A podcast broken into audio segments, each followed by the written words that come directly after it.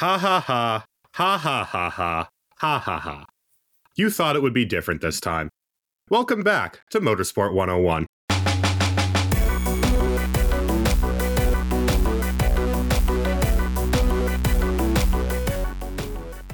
Ah, the more things change, the more they stay the same. Hey, everybody, welcome to episode 498 of Motorsport 101. Sorry for the small hiatus, but we're back! And we really are getting into the heavy duty business of motorsport season starting up again. Yes, welcome to episode 498. This is going to be our Formula One 2024 season preview. And believe me when I tell you, morale and excitement in the Motorsport 101 couch has never been higher. We cannot wait for this season. To, what do you mean it's just going to be Max Verstappen defending his title again? God damn it. Me when And I that's lie, our show. me We'll when I lie on the internet. I love lying. I mean, I've got a nice. I mean, as you can probably tell, RJ O'Connell and Cam Buckley are also here on the show as ever. A pleasure to have them on, um, as as uh, you know, as as as our esteemed company. And uh, we're going to get through the next hour and a half talking about the upcoming 2024 F1 season, um, and we'll try to make some excitement out of it. No promises. We're not miracle workers on this podcast, but we try. We try. But I did have a, a, fun little bit of um, a, a pre, a kind of pre-shows opening topic to get into as well. Um, we got to talk about Alex Bowman because the, the Daytona 500 happened, and uh, William Byron won. Dre. it. Dre, did you see on Hendrick Motorsports' store? You can buy the smoking gun. You can buy the nose off that car. Really? I did not know this. Yeah, they, they sell race used body panels, and you can buy the nose off of Alex Bowman's car that committed genocide on an entire family of Fords. Which is crazy because that was all blamed on William Byron at the start, and then we watched the replay, and it's just like, oh, hang on, Byron got a push from Bowman, and Bowman's been pushing dudes like crazy all race. Yeah. Well, it- uh, it was, and it's a Your shame team just got was- bullied by Rick Hendrick. What can I say? Only this time Hendrick had to commit war crimes to get there. But as they Uh. said in, a, in a former game franchise, history is written by the winner. Um, and uh, Yeah, yeah, typical typical Hendrick bias. You know, NASCAR favoring Hendrick driver William Byron to screw over Hendrick driver Alex Bowman at the finish. Uh, it, it did take us about half an hour to finally settle actually won that thing because the timing of them going over the start finish line and then throwing the caution when they were virtually dead level was uh, Six one thousandths of a second. was that second closest Daytona finish ever. I want to say. Yeah, I, believe. think that is uh, second closest behind Hamlin beating Truex over the line in 2016. Uh, I, I don't think either one of those races hold a candle to 2007 personally for, for narrative and excitement, but but that's just me. Upside Maybe- down and on and on fire. his roof. Mhm. Uh, Uh, I really appreciated Kevin Harvick like being the perfect foil to Clint Bowyer. He, re- he really is the anti-Bowyer, and I and I mean that in a positive way. Kevin Harvick's a fantastic broadcaster. Like he, he's he's one of these guys. He's, he's a natural. He's just he, he's knowledgeable. He knows what he's talking about. He doesn't become overbearing. He doesn't say anything that's annoying. I, I'm actually really enjoying Kevin Harvick Kevin Harvick in the booth a lot more than I ever did as him as a driver. It's funny how these things turn out. yeah, yeah, that's that's kind of the case. You know, uh I can and will continue to get away with it. I'm three for three on overall team picks thus far this year. Go on. Some- Yes, yes. You, you also won the Bathurst 12 hour. yes, yes. I can yes. keep getting away with this. No. And you know what? I'm gonna keep getting away with it. He's, they've cracked open a cold one in front of me. I can't stand this podcast sometimes. More just- specifically, He's, ca- he's, he's cracked open a Red Bull in my presence. I can't stand it. I'm s- I have heretics as podcast partners. tastes like tastes like uh downforce. Ugh. He's just doing his Max impersonation, says Kira in our audience chat right now. Yeah, that, that just about sums it up. Yeah, we could I could just oh by the way, before we really get going as well, we don't talk about it regularly on the show anymore, but if you haven't been watching World Superbikes and their season opener at Phillip Island, go out of your way to find how Alex Lowes won race two this morning. Because uh We might actually have to start talking about World Superbike again. Superbikes are back on the menu, fellas. yeah Unfortunately, uh, Phillip Island, in the best possible way, is a massive outlier in the fact that it's good. Exactly. Nicolo Bulega wins on debut in the top flight. Good for him. Alex Lowes winning the Superpole race and race two. I won't. I won't try and spoil too much about it, but it's on World Superbike's Instagram account. See how Alex Lowes won that race, and don't tell me we've already got a contender for pass of the year. Um, absolutely incredible move from from one Alex Lowes. Somewhere my old podcast co-host Rebecca James is is looking up to the sky and smiling because her boy came through in a dramatic fashion. Um, but uh, yeah, do check that out if you haven't already. Right. Places you can, places you can find us in some general housekeeping before we get going. We can, if you really like us, you can back us financially on Patreon, patreon.com forward slash motorsport 101 for early access to a lot of our episodes and other bonus content as well. Our website is motorsport101.com, and on there, we the, by the time this goes out, it'll be about a day away from having all of this out on the website, as well as my own written notes on everything that's happened in the off season. Um, amazingly, because I've, done all three now, because I've got an IndyCar one coming out in a couple of weeks' time as well. This was that one was the shortest comfortably. It's amazing how these things turn out um, because there just wasn't an awful lot to talk about pardon the pun. But uh, yeah, there's there there'll be that. All the three will be on the website in time as well. So do check them out if you haven't already. You can follow us on social media as well. You can follow us on Elon Musk's failed business investment at motorsport underscore 101 and our personal handles at Dre Harrison 101, at RJ O'Connell, and at C Buckley 917. Check us out on there if you haven't already. We're on Motorsport 101 Pod on Instagram for all the notifications when our content goes up and bonus highlights from the show as well. Shout out to Gloria as ever for putting them together and up on putting them up on social media for your enjoyment.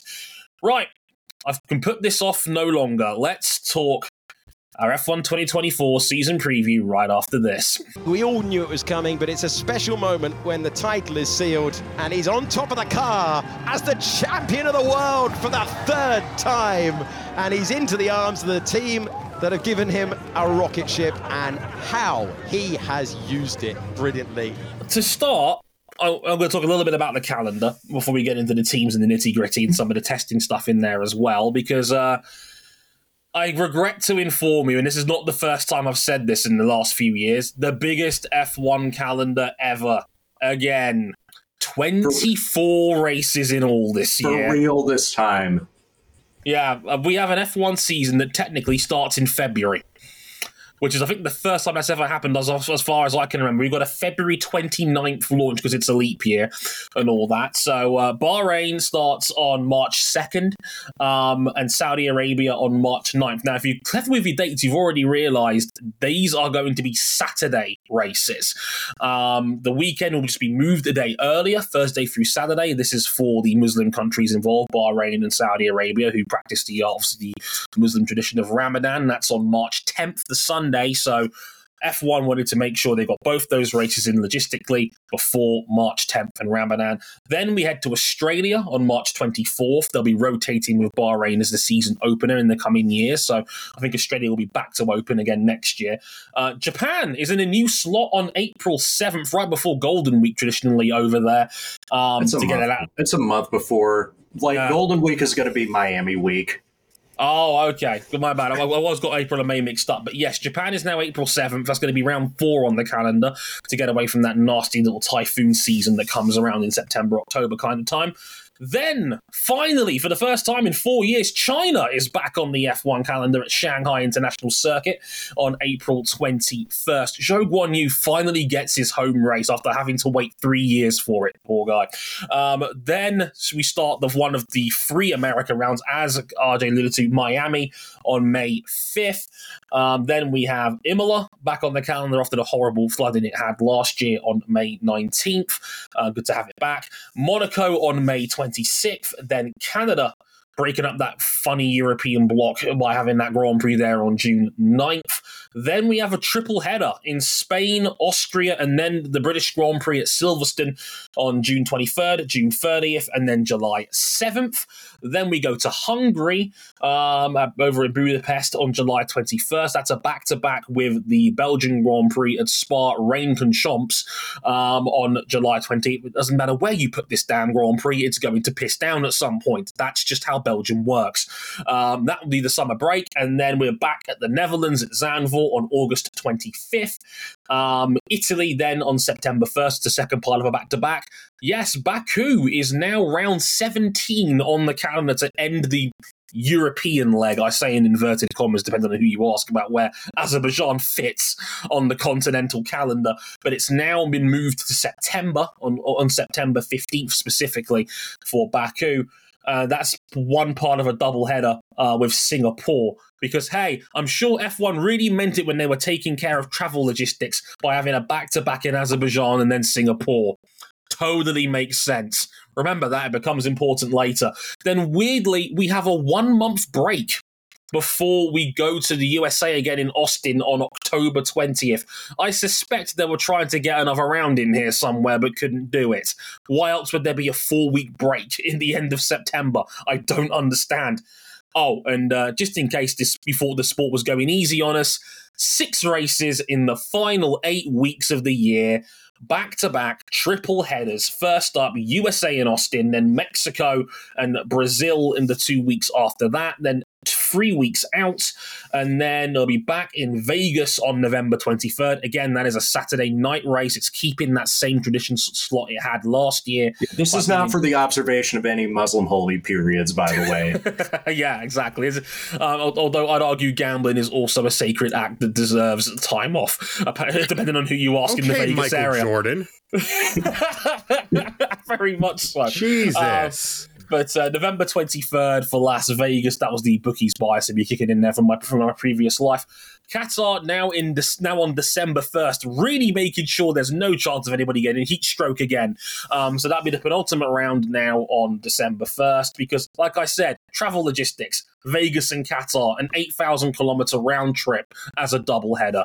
Makes sense. You'll love to see it. Then the final round of the year in Abu Dhabi on December 8th. Yes, this calendar has two F1 races in December. We're doing 2021 again, folks. Good times. Oh, Hopefully I, not. For I all of our I, sake, I hope not. I don't know if we're getting all of 2021. Let's be real. I've I've Probably had my not. eye on testing.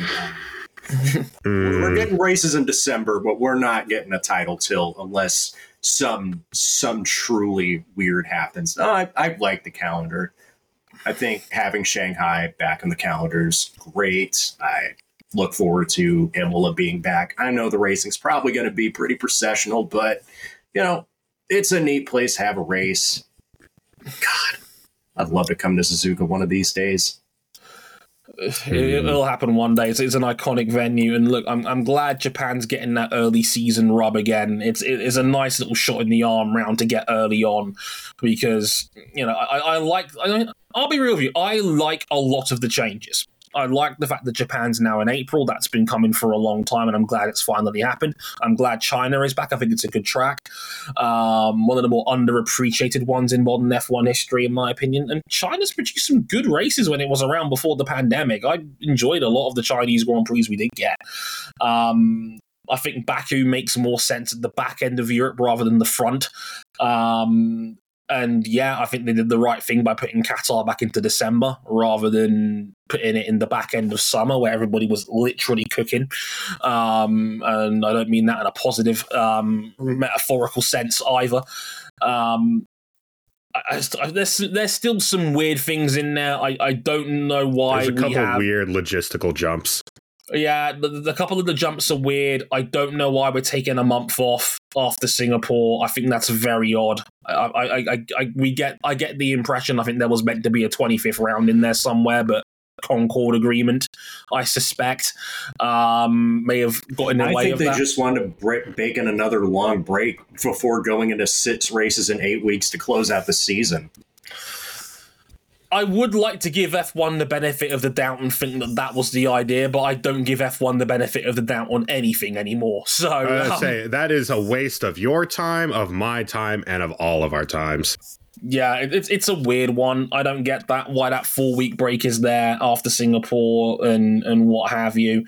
Um, it's like, we're, it's like we're getting F1's first autumn break, which I think is kind of weird because it's only like six weeks after the summer break, but here we are. Um, but yeah, welcome to the biggest F1 calendar ever seen, assuming we get all 24 rounds in this time. We tried this last year and obviously shit came up, um, and, and not in the pleasant sense either, unfortunately. Yeah. But there we go. I just uh, when I look at this calendar, uh, I'm gonna I'm gonna I'm gonna steal some of Cam's thunder and say that this looks like a lot, many many opportunities for Max Verstappen to reset his single season records from 2023. But before we get into that, I guess there are nine other teams that we need to talk about first. I guess. I guess. Yeah, yeah, y'all know the drill. We're gonna roll through these teams in reverse championship order from last year, and roll off some key stats and uh, talk about how their testing went, for better and for worse. And some other general notes and other things that may or may not have happened during their off seasons. Now, this is a a historic season in kind of a weird way. This is the 75th Formula One World Championship season. Um, and for the first time in its history, there are no rookies on the grid. We have no rookies on the 2024 F1 grid, and there was no driver transfers in the off season for the first time ever. Boring. So, so the boring, 20 the, the 20 boring. yeah, the 20 drivers who ended 2023 are all still here in exactly the same place to start 2024. Weird how these things turn out, but here we are. Yeah, all, all the silly season nonsense happened in the middle of last year, or is happening at the end of this year. Exactly. Well, yeah, more on that later. Um, so let's get into, as we mentioned, reverse champion. So first up on the Hang board on, is Haas. Hang on, hang on. As as Jason says in the chat, congratulations to Vacant for winning Rookie of the Year. Big fan of Vacant. Lot, lot, lot of talent. Only upside from here going forward. I'd see You what they know, one of the few WWE superstars in recent decades that hasn't been scandalized in the past few weeks and months. Oh my god! not wrong, unfortunately. Not wrong. Haas F1 team. team. Right. Ah. number t- number 20, Kevin Magnussen, who was 19th in the standings last year. And then number 27, Nico Hulkenberg, who was 16th in the championship last year. Before the aforementioned February week of chaos, uh, arguably the biggest story of the offseason was a shocker in January when, out of nowhere, Gunther Steiner walks away from the Haas F1 team. Gone. Ayao Komatsu has come in as the new team principal. He's been promoted from inside Haas's technical department. He will now lead the team going forward after seemingly Gunther Steiner got into a bit of a heated tiff with Gene Haas about the future of the team in general. Allegedly, according to a lot of the higher ranking journos and media, Gunther was asking Gene for more investment into the infrastructure of the team and the business, and Gene wasn't prepared to do that. So, I uh, believe the quote from Gene was something to the effect of We have enough resources and enough investment. It's all a matter of application. he's no, you don't, and no, you don't. But- um, because this has been a, a, a point of contention with Haas for many years since they came into the sport. About This is their year nine team. of Haas F1 team. This team. is year nine. What the hell? Hmm. How is this year nine of Haas F1 team? I remember it like it was yesterday, pitching Fernando Alonso into a barrel roll from which would knock him out for two races. and then Romain Grosjean gets points on debut. This is a win for us. This is a win for us. Yeah, exactly. That that was nine years ago now, which is kind of wild. And look, a part of me feels a bit sorry for Haas, and the reason why is because they caught a hell of a lot of strays when the news dropped during that week of chaos in February when F1 rejected Andretti's 2026 application. Everyone was like, well, look at Haas. And I'm like, well, Haas weren't dreadful, dreadful last year. Like, we've had worse F1 teams in a vacuum in the last few years than what Haas produced last year. But Yeah. I'm not dis- disputing they have fundamental problems they need to fix. yeah. Yeah, I think the they've got- fundamentals here. Um, Hmm. Sorry, go on, RJ. Sorry. Yeah, um, one of the big things that came up during test week was a quote that said, "We're not focused on performance; we're focused on tire wear." And I think people latched onto that, saying, "This is another example of how Haas is not serious." Well, I think if you watched last year, uh, you'll know that yeah, the tire wear problems are probably the first thing that they should focus on uh, because it doesn't matter if over a single lap this thing is like the bee's knees, if it's going to just eat its tires for breakfast, lunch, uh, brunch, lunch, and dinner, and dessert, and fifth meal uh, mm. throughout throughout the season. Yeah, and this has been an ongoing thing basically since 2019, where the Haas has never seen a set of Pirellis it hasn't eaten. Um, and alongside that, the philosophy of effectively outsourcing the whole car because they are the smallest team in Formula One by a fairly substantial margin, only about, about 250 people. About 250, yeah. About 250 people. They have most of their actual, you know, hard hardware work done outside the team. Um, they buy in all that they can from Ferrari. They outsource the actual construction of the parts they do design out to Dallara. And that makes it very difficult for them to solve problems once they are found. It's like the they design have- and engineering equivalent of the telephone game, where inevitably something is going to get lost in translation and it's just going to lead to more problems at the end of it. Yeah, because they've never introduced an in-season upgrade that hasn't sent them backwards. Last year was no exception, and mm. that was after all of the tire wear problems that this car, that car last year would get into Q3 and then sink like a stone. I want to say Hulkenberg had eight Q3 appearances last year and only converted it into points on two occasions. Yeah. The car it, was, just it doesn't work over a race distance, and they pay the points most weekends on Sunday. Mm-hmm. Um, so that was their focus through the Bahrain test, and uh, this car is not great, is it? It's no, really it's, not. It's uh, from anybody you speak to, it looks like they are nailed on to be the best, worst team in Formula One history. Again, despite you know having two pretty solid drivers in Nico Hulkenberg and Kevin Magnussen, although Last year, Kevin Magnussen was off the boil. When Magnussen came back, he brought a lot of goodwill for this team by finishing fifth Bahrain in 2022. And this is 2024. And I think now we're going to learn how much that, how long that goodwill has before it starts turning sour like milk in the fridge. He's, He's not lost- a young baby anymore. He's 32 no. years old. He's, he's been here for ten years. Yeah, this is year ten for Kevin Magnussen. He's been here. He's been here, he's thirty two now. Yeah, yeah. He debuted ten years ago. Yeah, I debuted ten years ago in F one now, when he was a McLaren driver and a baby. But now he's in his early thirties. He's become a dad, um, and unfortunately, he's lost his last two years of driver matchups head to head with Mick Schumacher, who many still argue shouldn't have lost his job in the first place, who's now going to be with Alpine over in the World Endurance Championship this year, um, and Hulkenberg beat him quite handily last season. And it's only going to be more pressure for Kevin next year because it was also revealed very quietly during the news about Hamilton going to Ferrari that Ollie Bearman is there, was one of their two reserve drivers for this year, and he's been promised six FP1 appearances this season. Now, if I didn't know any better, that says to me Bearman's being groomed for a race seat.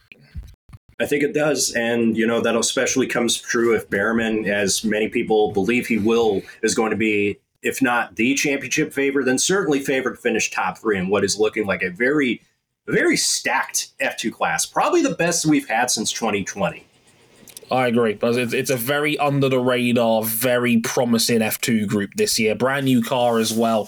So it's, it's, going to be a real wild card year for F2 this year. But I would still say Ollie Bearman is probably the favorite on paper to win the title um, over there. Um, so, and yeah, a top three would more than guarantee Bearman getting an F1 super license. And like I said, the way Haas is cooking, from what I remember from what they said about him at the Mexico test last year, they were very promising numbers that came out of Bearman during during free practice. They liked what they saw of him in the car, and that would be a very nice young talent for them to hang on to going forward. And hey, Gunther's beef about potentially having younger crash damage drivers is gone. So maybe they'll be a bit more conducive to hiring a younger driver in the future because Gunther was understandably a little bit miffed with Mick Schumacher and crash damage was the reason he let him go. Um, so yeah, maybe with with Komatsu a new approach, maybe they'll maybe they can afford to gamble a little bit more on talent. And I like K Mag, I always have. I think he's a solid pair of hands, but he needs more. And, and and and Hulkenberg shouldn't be coming in after three years out in his age 36 season last year and beating you. Yeah, That's- who knows. Who knows? Maybe Haas has to replace both drivers because you know Hulkenberg will turn 38 next year. We don't know how long he's going to stick around. Is he on a multi-year contract? He's in a contract here this year, and and uh, he, he's he's made it abundantly clear that he likes the idea of Audi's project if he can get away over there potentially, and more on them very shortly. But um, Hulkenberg was like, "I'm intrigued by Audi. Anybody, any self-respecting driver in my position would be." Um, I don't know if if the artists formerly known as Sauber. Um, are interested in a 30 would, then be a 38 year old veteran at this point, but Hulkenberg can still go. I have no issue with that whatsoever. He was excellent last year.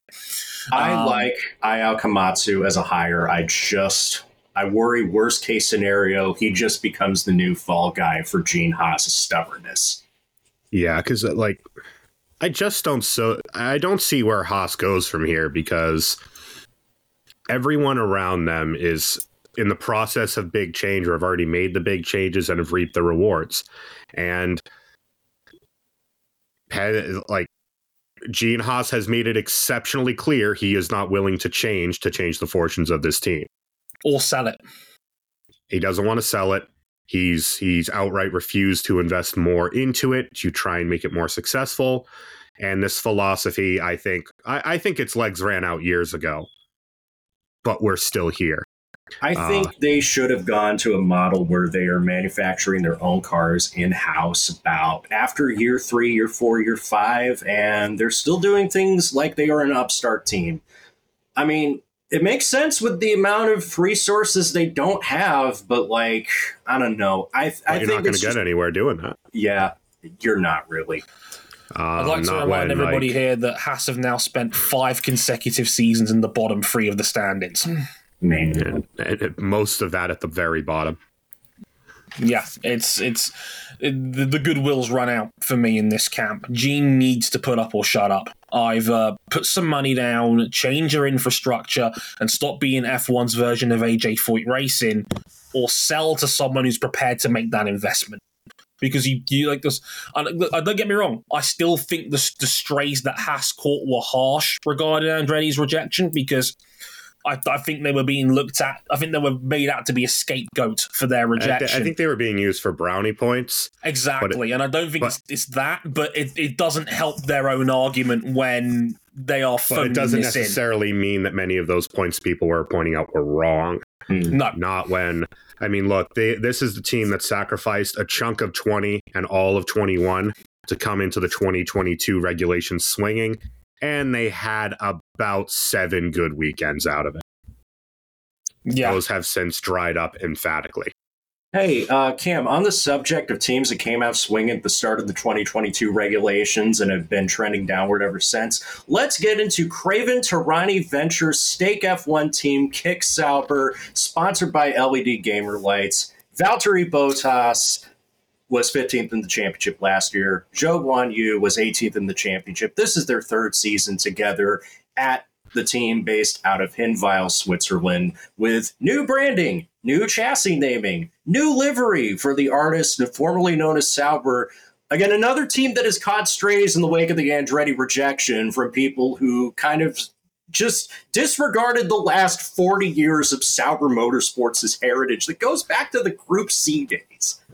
Like, come Yeah. on. I know they've not been great lately, but However, like, what? what award did they win last year? Um, Nothing on track. the award for just being there. the award for the most drip. Uh, Well, we can confirm this year the car is in fact green. it is. Uh, it looks like a Kawasaki Formula One car livery. Yeah, what it looks like. It, looks like Michael Van Gogh has become a Formula One driver. Mm, Like it's it's it's quite the get up. Um, look, it's hard for me to. The, the thing is, right? It's hard for me to talk about Sauber or Kick Sauber, whatever you want to fucking call them this year, is because there isn't an awful lot to talk about. They've they've retained their lineup. It's a pretty unexciting lineup at this point. Valtteri Bottas is fun to have around, but he's not done anything of note in the last season and change with this car. Zhou Guan Yu is there. He probably closed the gap to Valtteri a little bit, but again, the question has to be asked. They're keeping they, they, they're keeping Theo Pourchaire in the back, and he's now going to be in super form this year um, to fill time for another year, see what they, what, they, what, what they want to do with him. And Zane Maloney's now in their academy as well, and, and I'm not sure what they're going to do with him either. Um, this is a team very much in transition because they're just, you know, they're waiting for the Audi deal to come through, which, I mean, hit a little more turmoil internally, given that we are now hearing engineers are leaving the project due to disagreements with Audi CEO. Yeah, uh, Oliver Hoffmann, chief development officer, it looks like he's leaving the company after a dispute with uh, Audi CEO Gernot Döllner. Uh, this is not the first time that people have brought up the rumor that like Audi might be having buyer's remorse before they even start the project. But well, it's one thing to hear the rumor; it's quite another entirely to hear that one of your chief development officers is now leaving the project. It can't happen like this, man. um, so I, that I, yeah, I, I was gonna say I still don't think Audi's going to pull out of this project early because it will be a, it will be a financial catastrophe reputational wise as well. well let me tell you about the Volkswagen Group, Dre. Yeah, uh, my, my, my, next sentence was going to be: it wouldn't be the first time Audi's happened to deal with one of them in the last. But you would think years. that, like a, a corporation that would want to avoid another high-profile catastrophe would be one that's just suffered a high-profile catastrophe. Uh, but you know, here we are. It, it, just feels like Sauber. Um, let's just call them Sauber. I'm not calling them by that. They can't even call themselves themselves over in their home country. But what's mm-hmm. so? But what's so bad about a sports betting agency that deals entirely in cryptocurrency? we don't have enough runtime left on this show. Okay, we can just talk about the latest attempt to be Mitzer at home. Oh yeah. my god! but, but but it's they're waiting to become the factory team. They're waiting for the next set of car regulations because those refresh alongside the power units at 26. Um, I really don't. I don't see them doing much in the next couple years besides simply treading water. Yeah, and and that's kind of what this feels like to me. They're, I mean, I'd also say there is also heavy rumors that this would be likely Carlos Sainz Jr.'s ideal landing spot post Ferrari. Um, I want to I want to question that. Is that entirely just based on the fact that his papa drives for Audi in the in Rally yes. Raid? Yes, but also if he was going to find a seat at a factory entity, this is the last ticket because he's probably not going back to Red Bull that bridge is not only burned down, but that the, the earth upon which it stood is salted. Um, Mercedes has people for Lewis's seat, and Alpine. Well, we'll talk. Don't don't, don't, do that to yourself. We'll, don't, we'll don't, talk. don't torture. Don't do that to yourself. No, and and that and that's really Factory most. Team.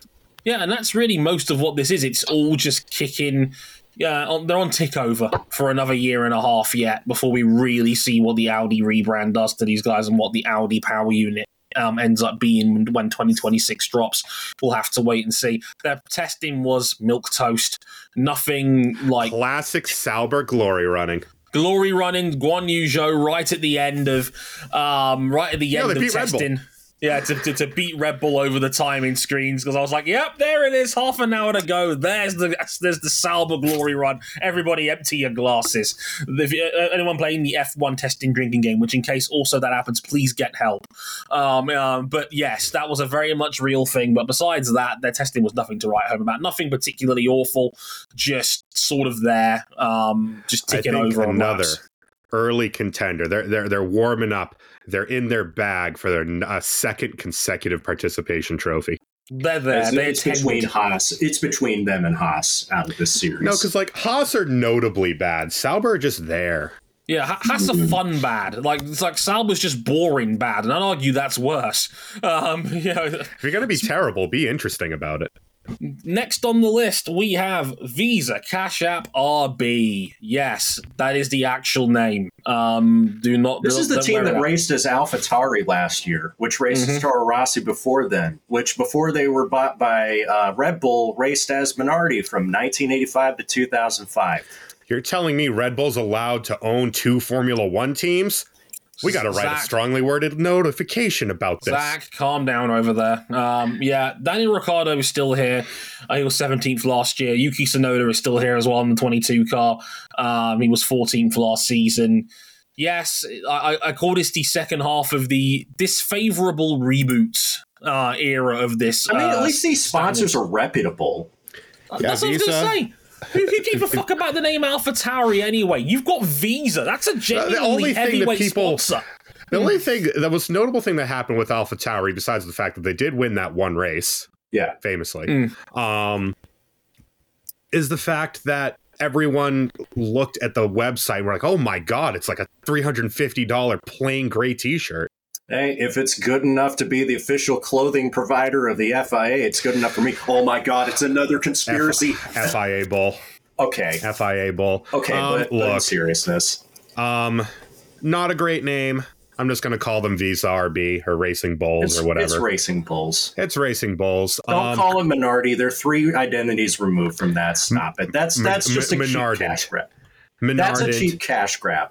Like like Um, whenever the Hartford, whenever the Carolina Hurricanes wear their Whalers uniforms with no intention of playing a game in Connecticut, that's stolen value. yeah. two two major points I say with this team is they're buying more stuff from Red Bull visibly. However, the car is not an RB19 clone. Stop it. Get some help.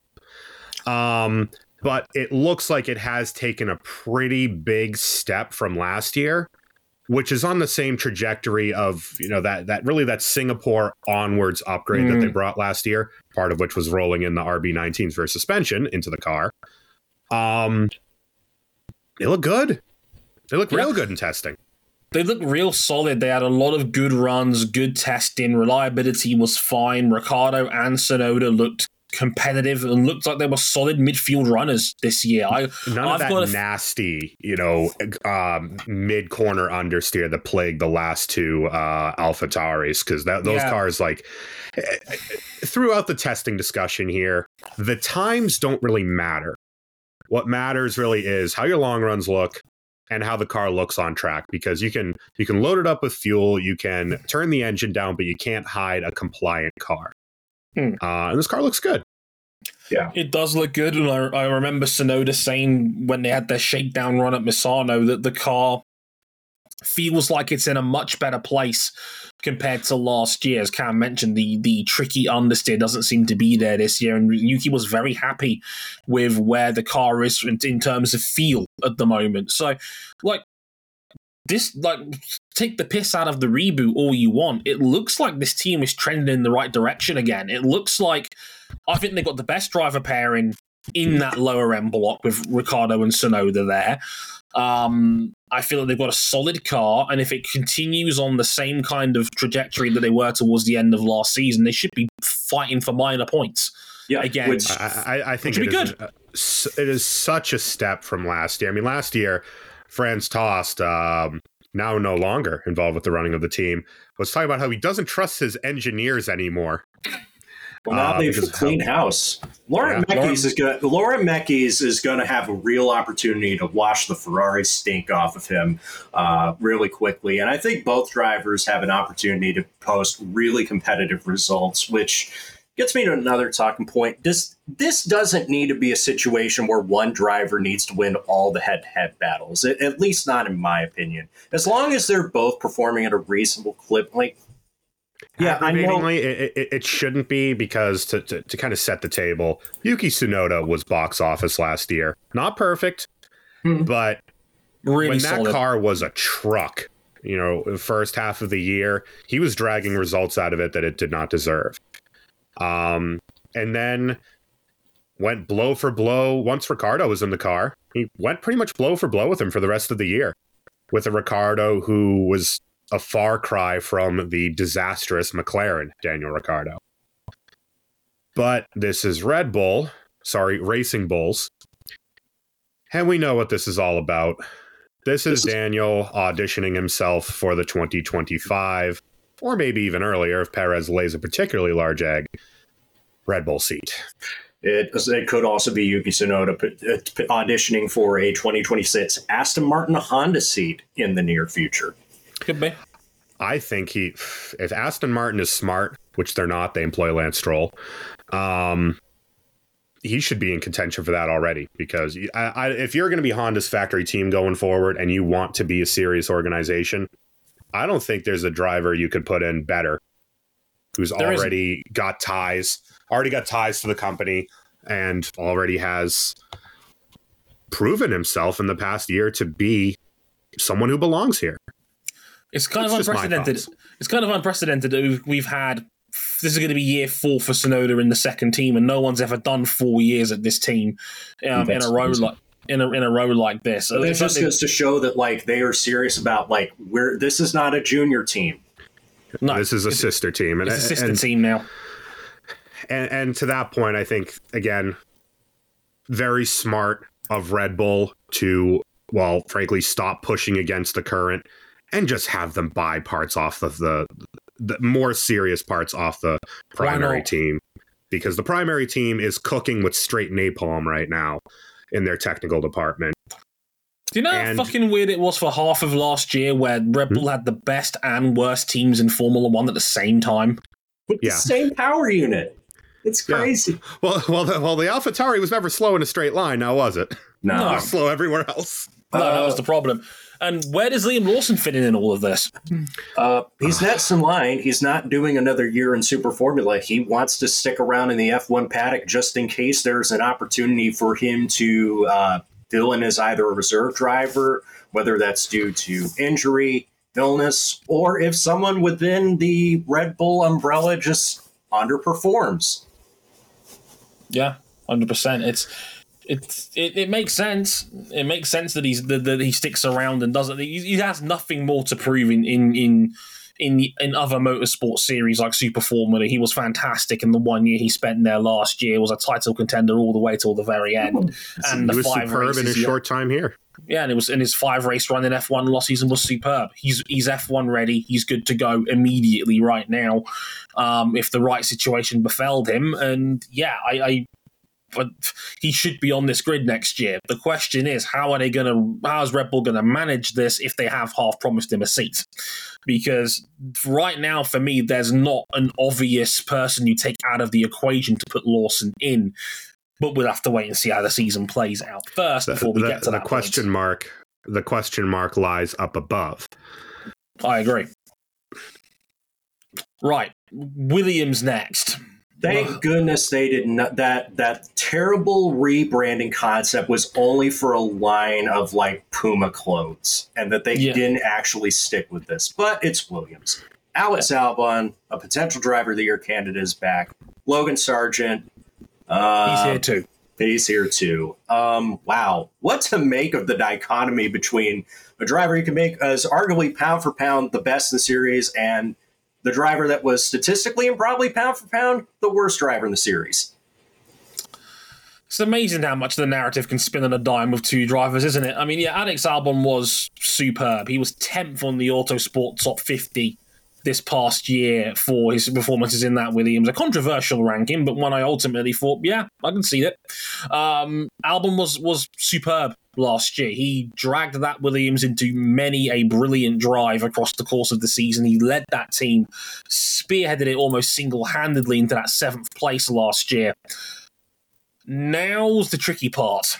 You've made a push. Can you sustain it? Because the, the competition around them is going to be intense this year. We think VCARB is going to be better. We think Alpine could also be in the mix, and Alpine generally are starting from probably a better base than where you are at the moment. And I'm going to be They frank, have to hope so. and, and and and frankly, their test was not good. Probably the No. worst on paper, pound for pound. No, they're um they've taken a pretty substantial new direction with the front of the car mechanically and they're still learning that. Um to save money, they've retained Mercedes rear end and rear suspension from last year. Which was one of the weaker aspects of last year's Mercedes. Mm. Um, along with the fact that they remain on the pull rod rear end, which doesn't give you as much scope to actually have room in your diffuser in your ground effect cars. Um, there's another entity, which we'll talk about later, um, also sharing this choice. And the car blew itself up a few times. Yeah, uh, it died on day one of died on day one in testing. Logan Sargent spun the car multiple times. He struggled with the feel of the car. Albon admitted during the test that they think they solved a lot of their handling problems from last year, but they've replaced them with a bunch of new ones for this year, which is not necessarily a positive message to take out of that camp. Um, Val's tried to paper paper over it a little bit by saying that hey, we got a good base to work with here, and we learnt a lot from this test. But it looks to me as if the the team in this battle for seventh that might be set to slip a bit here is likely them. And that- I'm, I'm a little bit concerned that they've they've gone a little bit too far. Mm, um, rather than building on the, the the decent base they did last year. And the car isn't so different, um, but again, it looks like they've they've fixed some problems with last year's car and replaced them with brand new ones. Um, and one of the other things you can judge from preseason testing is reliability. And of the teams, they flunked that. Uh, they were the worst by a margin. and there might be another problem. Alex Albon does have an option for 2025. It's a team option, but let's be frank. We know the score of the, of the paddock. There's a Mercedes seat up for grabs. And I think, you can correct me if I'm wrong, the number one option on the board to potentially replace Lewis Hamilton, especially with Ineos ownership involved, if they want the quote unquote all British team, even though we all know Albon represents Thailand, Lads, lads, lads. is Alex Albon, in my opinion.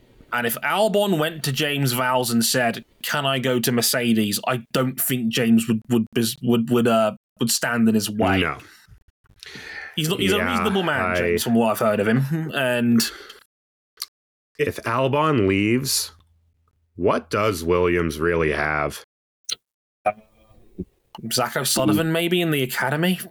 The option to reboot and start over again because uh, I- I'm gonna be real. Uh, Logan Sargent really needs to step up his game to justify his place in the sport for a third season.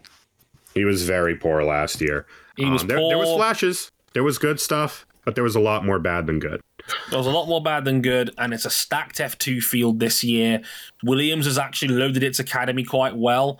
And look, James understandably talked up his own academy, but this was in a, this was in regards to the possibility of Kimi Antonelli, who, hey, if Mercedes don't want to pull the trigger on him just yet, surely if Toto gave James a call, James would respond and say, "Hey, if the opportunity's there, loan him out again like he did with George Russell."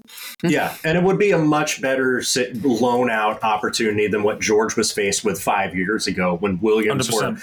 Yeah, they were. Uh, wh- however bad they looked in preseason testing, they looked definitively. They were definitively worse this time five years ago. We thought they were going on. Dude, dude, dude, five years ago, they showed up late with an illegal car that was the slowest car in Williams F1 history relative to the field. Yeah, Remember that? Remember that Paddy Lowe era? It was a fun And time, And that car scored a point it? Did get one point. It did get by the one. grace of the drag strip of poor judgment and nothing else. um, but yeah, I I do think Williams. I, I think that their trajectory would be probably be a little bit similar to last year, but I do not think they're going to have the safety net underneath them of Alpha Tauri now racing bulls, starting off with a sled.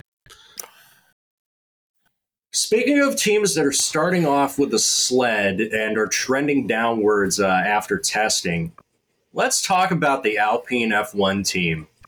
Oh boy, Um, get your hazmat suits on.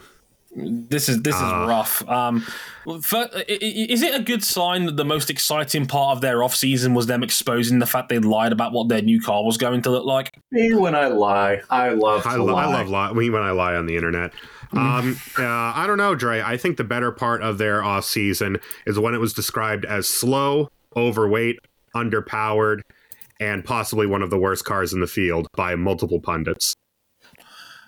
You know, it's bad when there are rumors going around on social media that Alpine engineers are liking tweets about how terrible things are. And then deactivating their accounts. Um, the, the perennial no man's land inhabitants of last year. Um, I, I, I don't even know what to say about Alpine. Like th- their test, they did a lot of running on fairly high fuel. Um, I don't think they did a lot of representative running as far as one lap pace, but the car just doesn't. It just doesn't look good out on track. It's it's like every time Gasly and Ocon turn into a corner, they're not quite sure what they're going to get. It's not been confidence inspiring, is what I will say. We know Not what the, side. we we know what the biggest issue with their car is their their powertrain and the fact it's between 30 and 40 horsepower down according to Otmar Szafnauer when he was there last year. Um, Just as to- crazy. They sacked Otmar Szafnauer and now the team's worse? That's ridiculous. This was supposed to be the fits all to all their problems. And let's not forget, they've now made Bruno Famin their permanent team boss now. Like that was announced when they revealed their car that he's now permanently in charge. And it, and let's not forget, he is the fourth team boss this team has had in the last four years. But the thing is, I mean, the last two cars, the last two cars were hamstrung by their power units, but They weren't bad Clearly. cars on paper. clearly good chassis the last two years. I mean, last year at the at the the low power dependency tracks, they were quite good. They could kind of nip at the heels of Ferrari and Mercedes on a good weekend. Um, but this year, it just it doesn't look good. It doesn't look good trackside. Um, they set no laps below one minute thirty two. Now, Alpine Which is not generally tends to go high fuel on their tests from what we've seen from their patterns, but ne- not even a glory run to placate some of the murmurs about this this car being terrible is probably not a good PR move from the team in this sense. Like, give me something here. It was like we know this team on paper is good. It has a good chassis. The drivers are, are very solid for where they are in the standings. Esteban Ocon and Pierre Gasly are two good drivers, and I think Gasly just came off his best year in F1. I thought he Yeah. was very good last year to be able to walk into Alpine straight away and trade punches with Esteban Ocon. That's good. That's a good sign that Gasly now belongs on two this years there trading punches with Fernando Alonso, who we know has been phenomenal uh, over at Aston Martin. It's a good Um, yardstick that Gasly actually does belong on this grid. The, but he's not the problem. Neither is Esteban. The problem is that this team looks like it's donkey at the moment, and it's it's it's it's not ideal. And they've already sold off a quarter of this team to raise 200 million euros in cash last summer because hey, some Taylor Swift's boyfriend now owns a chunk of this team. Isn't that cute? Well, it's a good thing that he won something because I don't think he's seeing this car win much of anything this year. I, I, just, it's the same deal with, um, same deal with Sauber. Really, is it feels like until the new powertrain regulations come around, even if they do get the chassis in order, I just don't see how they get they move forward because thirty to forty horsepower, that's free lap time. Yeah, it's That's free lap time that everyone else on this grid has over you. But apparently, not as much free lap time as taking all the paint out of the car. uh, and the car is barely painted. And I'd like to remind everybody that both what's Red good Bull teams this? paint their What- whole what is cars. good about this? The RB19 was painted from tip to toe. Imagine if it, it would have been even fat. They might have won Singapore if it wasn't painted. I was gonna say, like, it's and the paint they did add on day three was worse. It looked uglier. Uh, I, I, it's it's wild in that sense. And yeah, look, I think Alpine was the straw that broke the camel's back in terms of how we felt about unpainted carbon fiber liveries um, on that one. It's just there's not an awful lot of nice to come out of that camp at the moment, and it doesn't fill me with a lot of confidence in regards to what Alpine. I mean, I've, I've said before, I think they are the most difficult team to place on this rankings because my first thought is is it really as bad as what some of the press are saying? And I guess there's only one way to find out next week. Um, but it doesn't exactly fill me with confidence on that. Now, this is what I like to call now the contenders wing. This is where we get to the slightly more serious teams. And first up is Aston Martin. Fernando Alonso, who was fourth in the championship last year, phenomenal season from him, and Lance Stroll, who was there in 10th. He existed. Now, forgive me if I'm wrong on this, fellas. Feel free to cut me on this one. Fernando Alonso loved being in Aston Martin last year by the accounts of it, right? He seemed genuinely yeah. happy to be there and the team yeah. made a big step forward. They were you know, they were contending for wins at one point. They were certainly on the podium multiple times. I think they had eight podiums last year. The big step forward for the team. Mike Krack loves Fernando, openly said towards the end of last season, we want to give Fernando a new contract and keep him here for as long as he wants to be here. So if that's the case, why hasn't he signed a new deal yet, RJ? Um, talk to me about your man's. Well, Is your man's could, playing games again? yeah. Um, look, I, have never said that Fernando Alonso is always at a team for a long time. He's at a team for a good time. And he probably sees me when I there, lie on the internet. There is a team that is uh, having. Okay, he's playing with his meat. Whoa, whoa, whoa. Yes. okay, okay, yes. Doc. Okay, Coach Rivers. okay. He is uh. yes, he is potentially angling for a move to take over the seat that will soon be vacated by his longtime good buddy, good pal, best co-worker he's ever worked with Lewis Hamilton at Mercedes. Anything you can do, I can do better. I can do anything better than you. No, you can't. Yes, I can. No, you can't. Yes, I can. Um, little did they know that commercial would be so prophetic. Mm. I just love the Hakkinen cameo personally. Big fan of that personally, but yes, it's an interesting dynamic. Fernando Alonso's in a contract year. Um, it's it's an interesting sort of space where Alonso is showing no signs of wanting to hang this up. He's uh, he's openly talked about the possibility of driving until he's 50. Um, the man really is born to race at this point. If he gets to 2026, he'll be the first 45 year old on the grid since Graham Hill. Yeah. And he's still fast. He's still he's performing. Still, he was fantastic last year. He was a driver of the year candidate. He, he, he was fantastic last year. He, he's proven that even even in his age 42 season, he's still one of the four or five best drivers in the world right now. And he just hasn't won a race in 11 years. Which is and I don't think that's cha- I, I, don't think that's changing this year. I'll be no, honest. Probably well, not. The chance, the chance was Monaco last year, and they blew the tire switch. The question on my mind is because I think they had a ho hum test, Aston Martin. Mm. There was nothing to write home about, nothing that was particularly alarming. I think that it's fine on track. I think they're going to be in that block for second again between them and three other teams. What's going to happen when the development cycle starts this time? Because they're, they they got stuff cooking. They got the wind tunnel they're moving into later this year. Their new factory is going to finally be done um, later on this season. That might be a bigger impact for next year in the 2026 regulation shift. But what does this team do when the development cycle hits? Because that's where the problem started last year. Well, I guess we'll find out. Um, this this car looks like a nice development of last year's car. There's a few really nice details on it, and I think that it was a, a fairly quiet but quietly confident test. The car looks nice out on track. Mm. Um, but again, I think a team that is in a little bit of limbo as they prepare for the new regulations and becoming the Honda factory partner for 26. Um, and I think if they're smart, that's where basically all of their development goes once they are allowed to start working in that new wind tunnel um, and with their power unit supplier in the near future. So I don't know how much focus they're really going to put on this year. Yeah, that's that's the vibe at the moment, and there's another elephant in the room. Lance. Lance a million stroll. Well, well, if you ask anybody when they're talking about, you know, Bianca Bustamante from the F1 Academy, they'll tell you that Lance Stroll is the greatest driver and that untalented women like Bianca are just jealous that he's so great. You had to go there, didn't you? I will. I will tell you for free that that that that sort of pumping the tires is about as sincere as well we were just talking about Fernando Alonso's long term loyalty problems with organizations. It's even look. I had I was one of the people that like had high hopes for Lance. I didn't actually see him as like a middling waste of Neither did space I. driver. Me, me But free. it's year it's year eight. Year eight.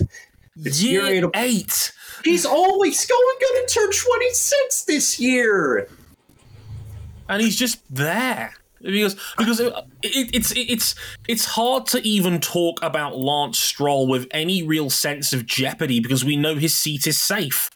Um, we know that. I mean, if anything, Drive to Survive season six only cemented further that that really is his team. And that really is going to be his place, seemingly for life, unless something dramatic happens in the Stroll family setup, because he's just there. And he, look, he was 10th in the standings in a car that was capable of a lot more than that with better hands. There's no getting around that at this point.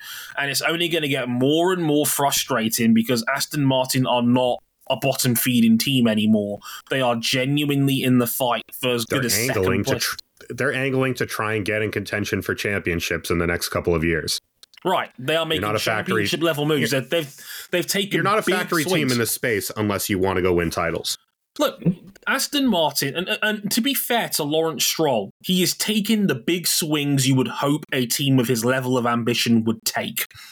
New factory, new wind tunnel, pumping resources in, expanding the team roster, hiring an elite driver. He's They've- they're doing, doing what all- we've been pleading for Gene to do with Haas. Yeah, Yeah, I'll- but the I'll thing is, Lawrence- nobody I'll will give- take this team seriously uh, as long as his son has a seat. And that's the problem.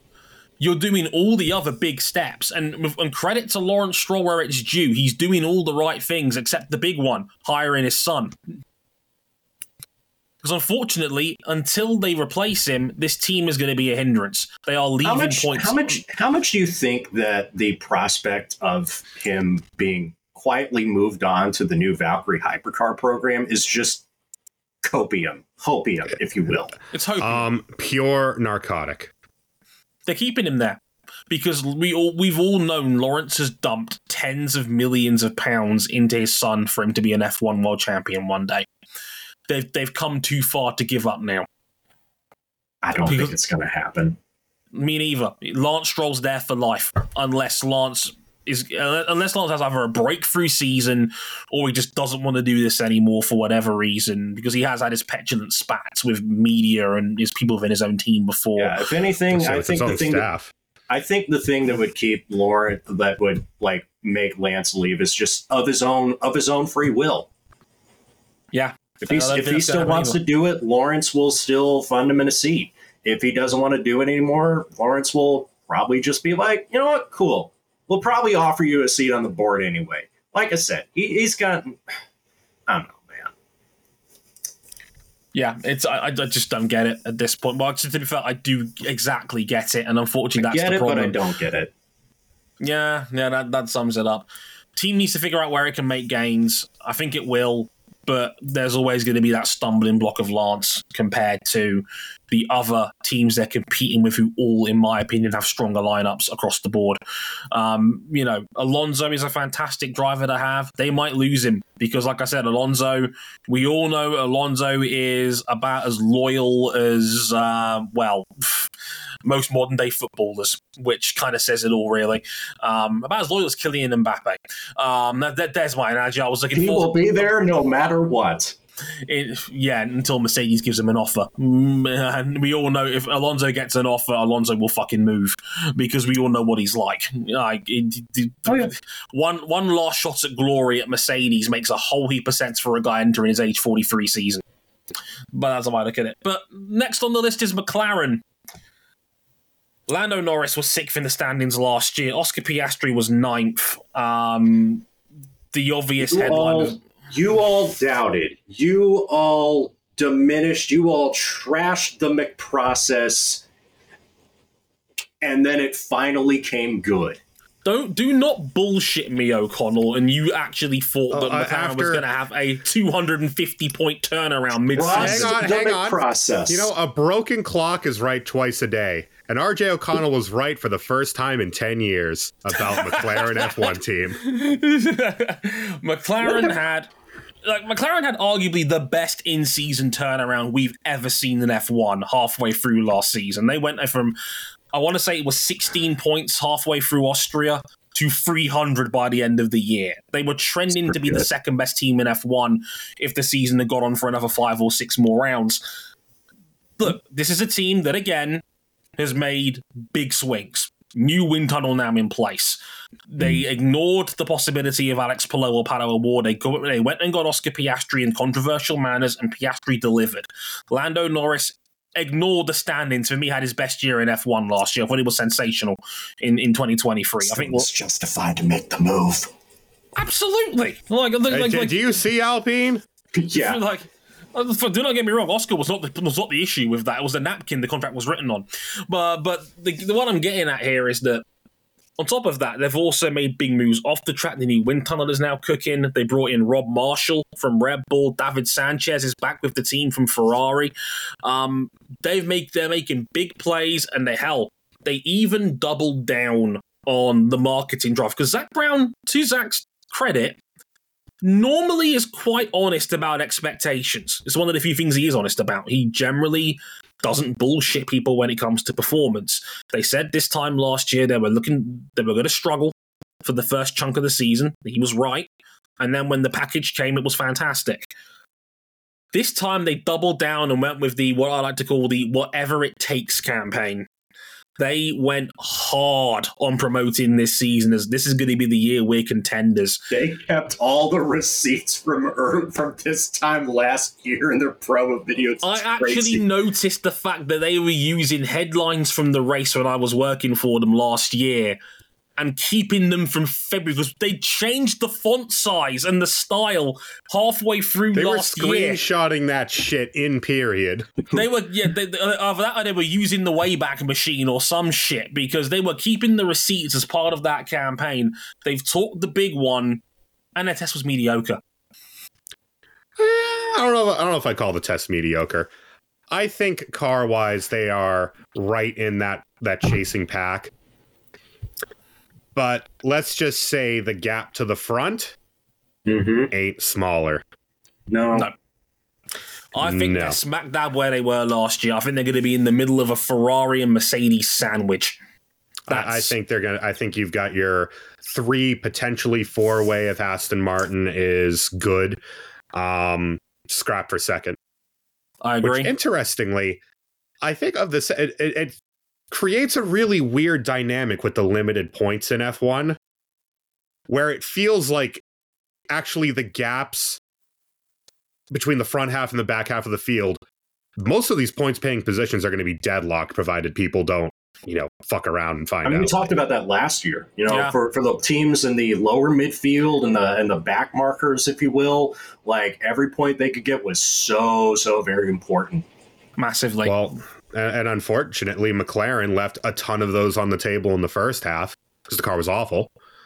And then you had Aston Martin. Well, one side of the garage was leaving a lot of points on the table.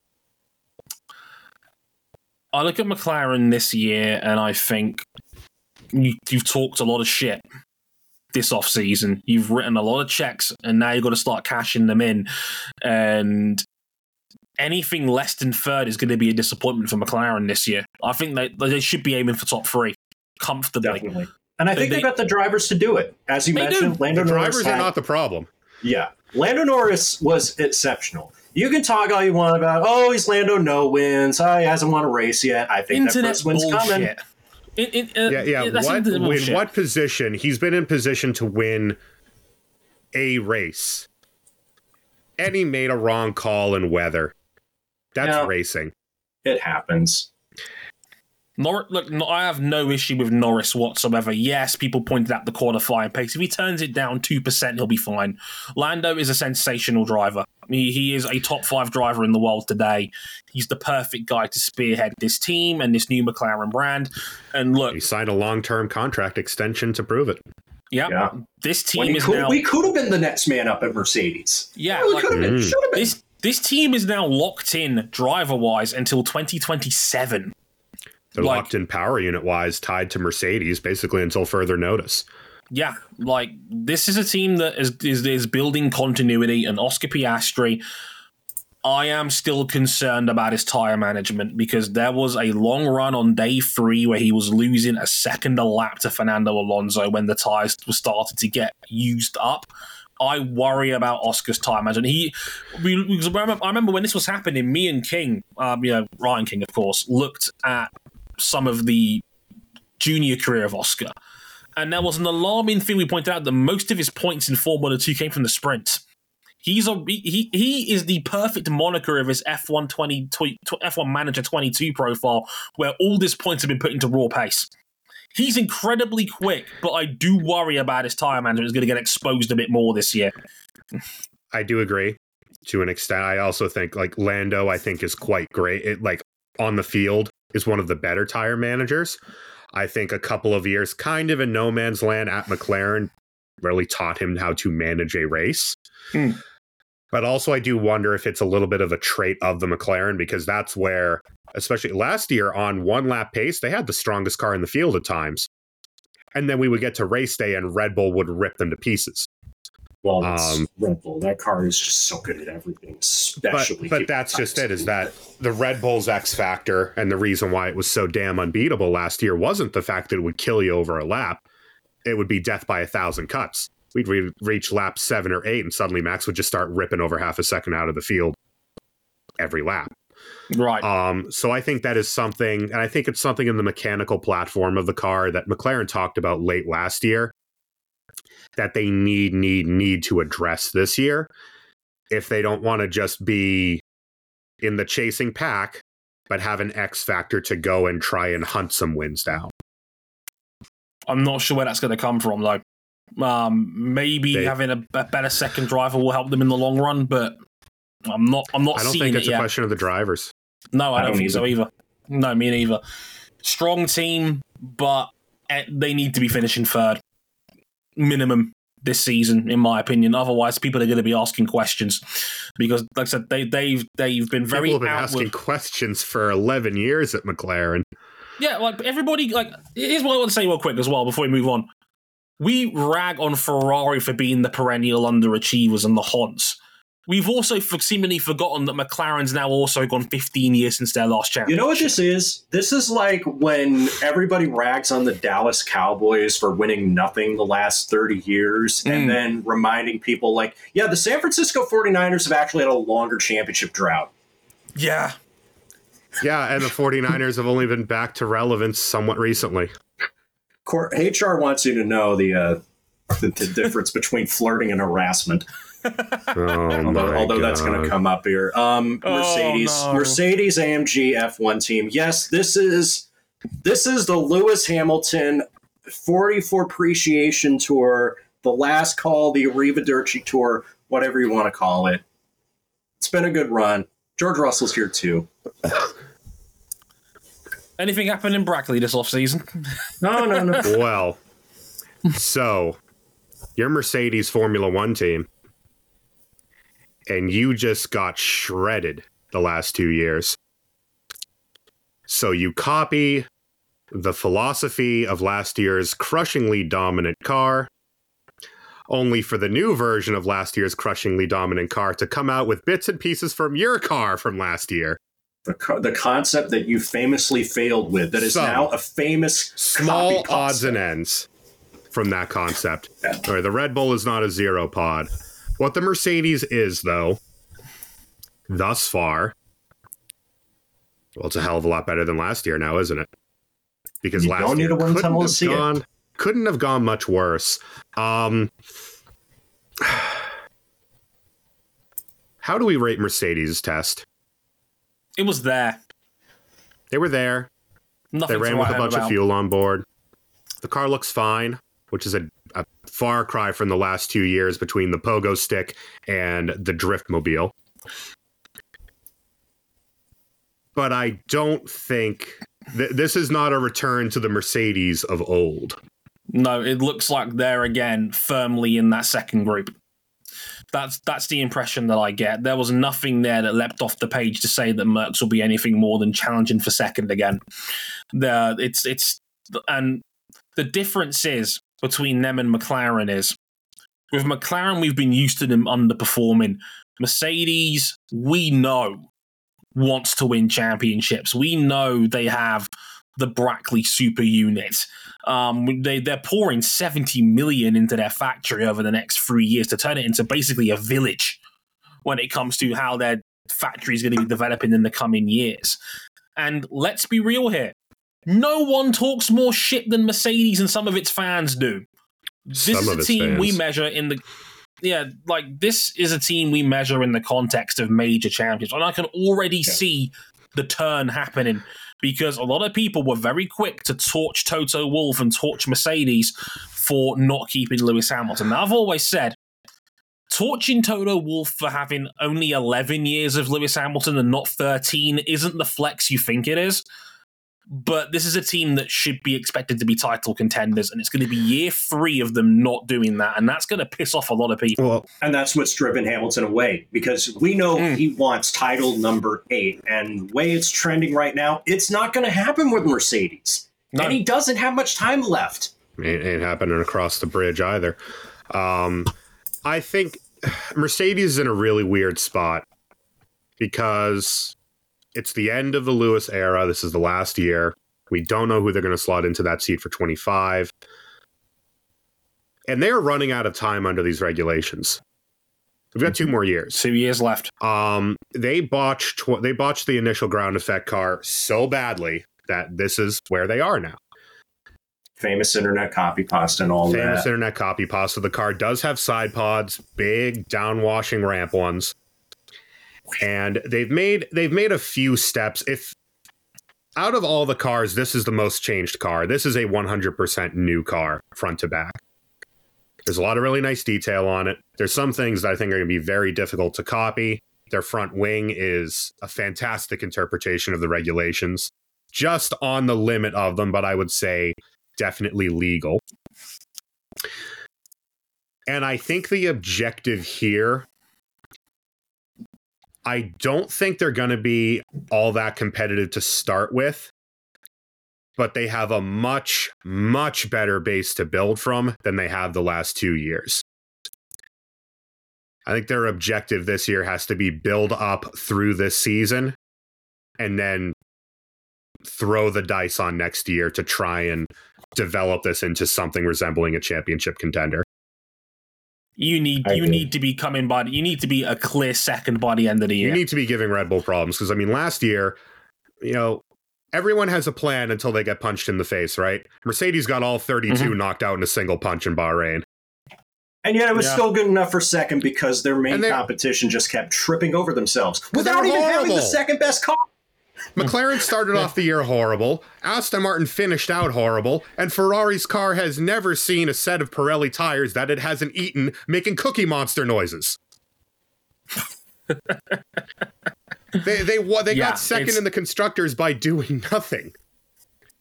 And I think the, the very very big big Luigi big energy Luigi energy, and I, I don't think they're going to ha- be able to get away with that this year. I think the, this year's Ferrari, which we'll get to next, is a big step forward for them.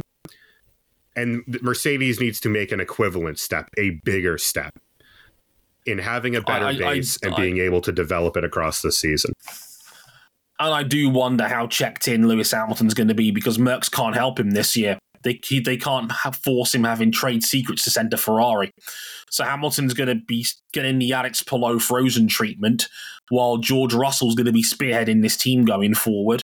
They're going to have an open seat they've got to replace him with. I would say I mentioned it earlier. Albon and Antonelli are likely their two favourites um, for for that role, most likely.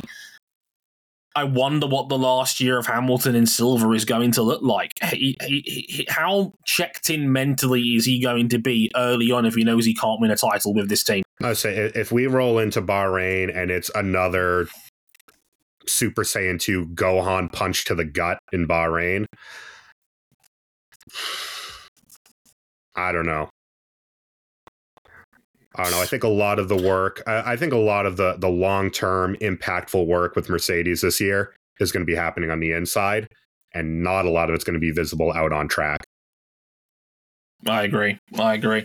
Also curious to see what how George Russell gets on, given he made a lot of little errors last year that added up to a lot of problems. I Yeah, like what do we want Russell a out of George Russell? Um, Stop making mistakes. Don't overdrive it. he- he's, he's got to raise the floor because his ceiling is still one of the best in the field.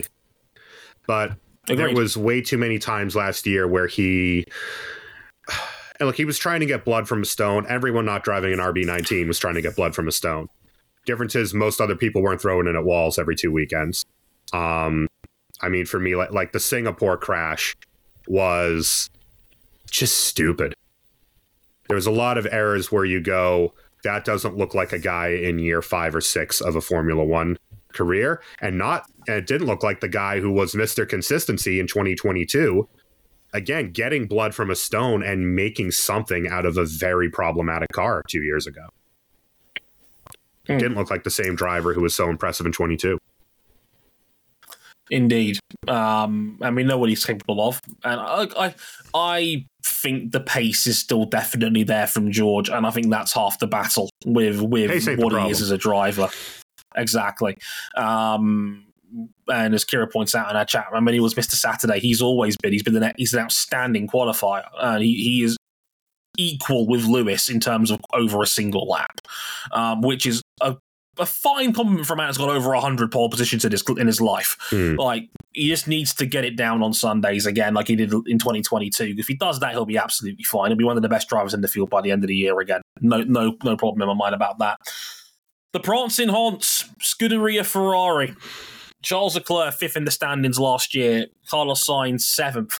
Hey, did anything interesting happen in Maranello this past off season? Um, uh, they fired No? some people. They hired some people. Uh, And they're going to hire another person Some guy and named fire Lewis. another person. Yeah. Yeah, apparently it's quite good. yeah, he's pretty But good. that's a year away. Here is now, and look, it's it's an, it's, it's an interesting time for Ferrari because again, this feels like another transition year because Hamilton is coming. That's a transcendent move. It's going to cause s- shock waves amongst F1 and beyond. Um, but they've got to get through this year first. And look, I think they had they had besides Red Bull the best test in the field. oh yeah, I thought they looked really, really solid on track in testing. I think their car looks planted. I think it looks solid. I'm hearing they've gone down Leclerc's development path, which is what they should have been doing two years ago, and I'm glad they finally clocked that. Um, and quite frankly, Fred Vasseur has a shot of being Pope next year purely by bringing in Lewis Hamilton. That is a omega move. And no matter which way you cut it, he's an upgrade on Carlos Sainz. And I and I like Carlos. We all like Carlos on this show. Yeah. But he's no Lewis. no. Um, this team is cooking. There's no getting around it. I think there's been a wake up call in Maranello because I like what this team is doing right now. Yeah, they're they're serious about like trying to get back to the way business should be done at Maranello, The way business was done about God, is it really 25 years ago since the start of the Schumacher run? Jesus Christ, I'm gonna 20 years since Schumacher's last title in red. Um, and then they changed the Again, tires. uh, they're doing something. Yeah, um, they are. So, so first of all, like the promo where they botched the pit stop is yeah, crazy. that, the And most Ferrari promotional shot in the history of Scuderia Ferrari. the only way it could have gotten more Ferraris if the thing threw a rod on launching. Um, But also, Cam, they're doing something a bit different with the uh, the rear suspension. Uh, yes, they, along with Williams, who are using last year Mercedes gearbox, and Haas, who buy everything from Ferrari, are the only teams left with pull rod rear end. Ironically, the team that innovated pull rod rear end back in 09, Red Bull, were one of the first ones to bail on it under this generation of cars. And the Hmm. last ones with push rod rear end under the old rules, Ferrari in 2011, have now retained pull rod rear end now. Time is stupid. And it's a, it's a it's a social concept crafted by Big Clock. uh, big sell more clocks. Um, and I don't know how much it's going to limit them now. It does concern me a little bit because generally, while pull rod gives you a little bit better over body aero on the back of the car, and has some weight distribution benefits, it also has your suspension components right down in the bottom of the gearbox, where you're supposed to have floor. So we'll see how they get on with that. I do think it might limit their ability to generate downforce a little bit, maybe across the season. Uh, the bigger concern for me is that the only time they were faster than Red Bull this test is when they were on faster compounds of C4 tires. and C4 and C5s, which are not even being used in Bahrain this weekend. Yeah. They they go one to three in Bahrain. And if you the discount part, the one so- lap times, because that's where Ferrari were excelling, and the car looks good trackside. I think that's the difference. Last year they could get a lap out of it, but the car looked um, looked like pure violence out on track, and that was borne out in the fact that it could not manage tires worth a damn. The bigger concern is that Max shot them to pieces on long runs on equivalent Mm, tire. And and that's Ferrari's biggest problem. Last year we saw them just fundamentally not understand, especially harder compound rubber. Yeah, the softer they're a- compounds would tend to hide the problems with the car. So you have higher Yeah, initial grip, yeah. and then harder compounds. And this has been a th- God, this has been a thing for ten years. Remember the F14T coming really good at places like Hungary and Singapore when you were on really Mm. soft tires. But how many Yeah. races did that F14T Jack win? shit. Yeah. Zero. Uh, that car was a pile. Um, well, how many races did last year's car win? All of one. one. Oh, Also at Singapore. At Singapore. Uh, also on very soft rubber. and that's just it is that this year I I think that Ferrari are definitively right now they are the chaser. They are second place. I think their car looks good on track. I think they have two exceptional drivers when they want to be. Mm-hmm.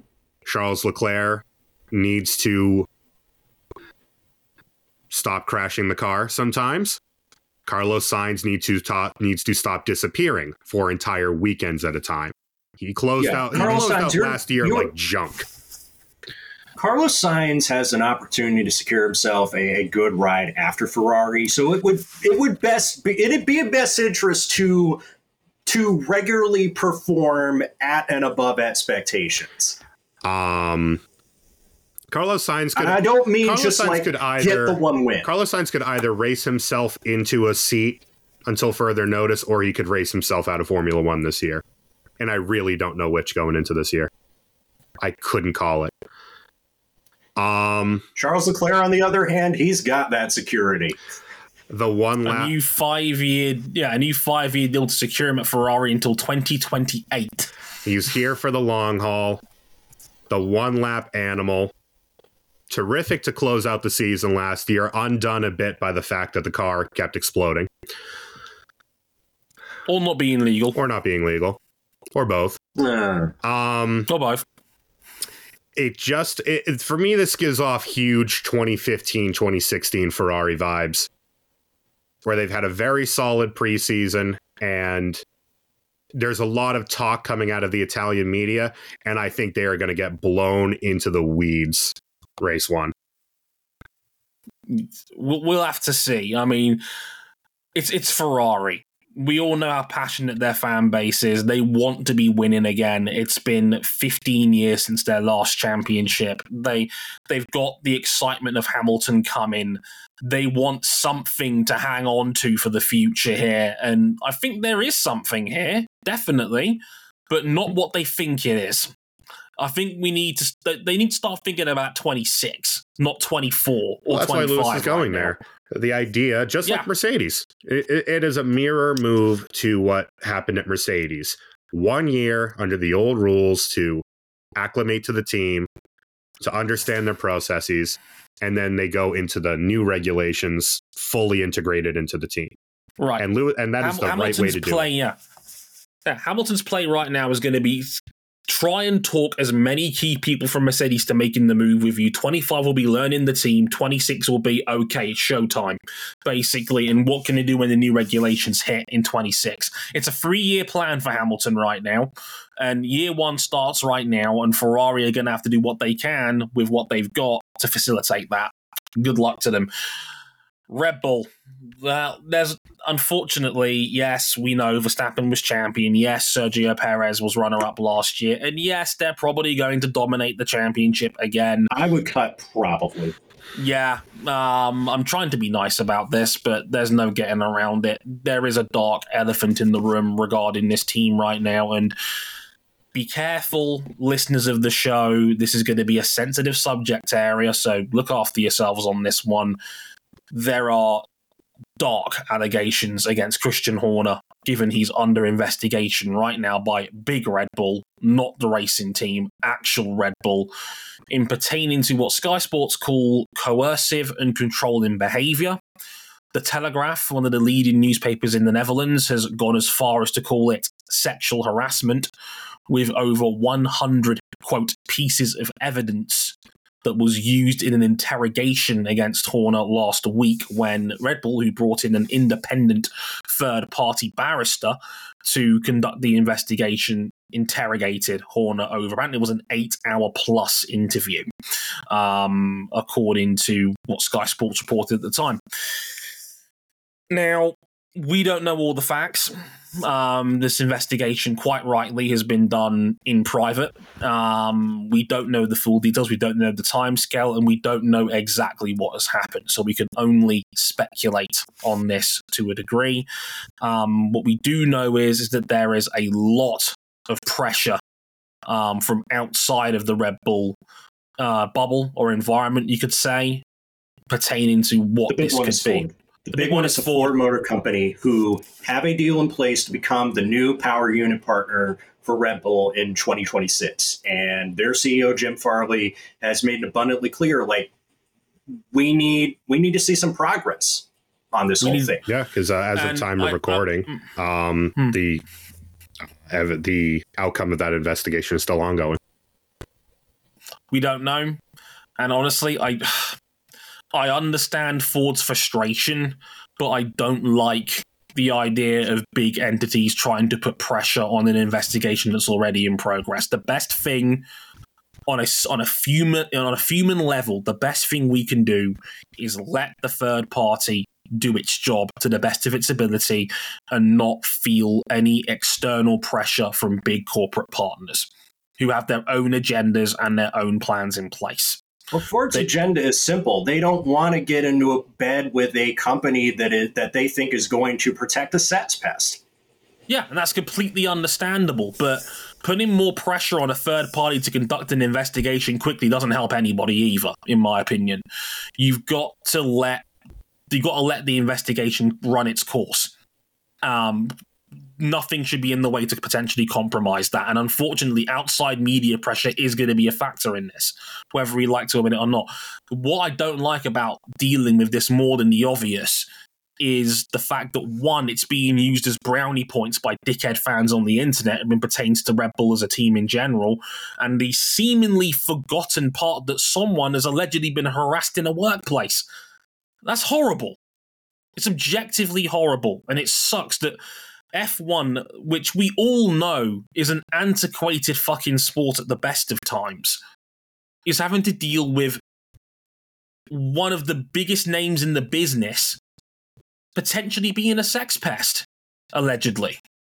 It's it's it's it, it's horrible for everybody involved, but on, on a human level, I feel like like I feel like that's been forgotten about in all of this. Forgetting it's, that it's uh, all know, in been the, in the quest for brownie points, we're talking about people's lives here. Yeah. And look, it's hard to even talk about Red Bull with a straight face given all of this because it's a horrible fucking story. And I sincerely hope the victim is getting all the support they need in what must be an incredibly difficult time. Um, it, it takes incredible bravery to come out and speak against not only your boss, but also one of the most powerful and influential people in this sport. That cannot have, be an I have easy no thing to do. idea why Red Bull, why he is still like, while under investigation, why he's still serving as active team principal. That's what shocks me. If, if if what the Telegraph is saying is true, and there is over a hundred pieces of evidence to go through here, Why on earth has Red Bull Racing not suspended Christian Horner through this investigation? But what but what I'm just thinking about is just like regardless of whether or not this is true, like when you're under investigation for something like this, I, I think it would be in your best interest to be held aside. Like think back to 2015. Like Kurt Busch had some horrible allegations against him that were eventually proven to be nonsense, but you know, Stewart Haas Racing didn't put him in the car while all that was going on.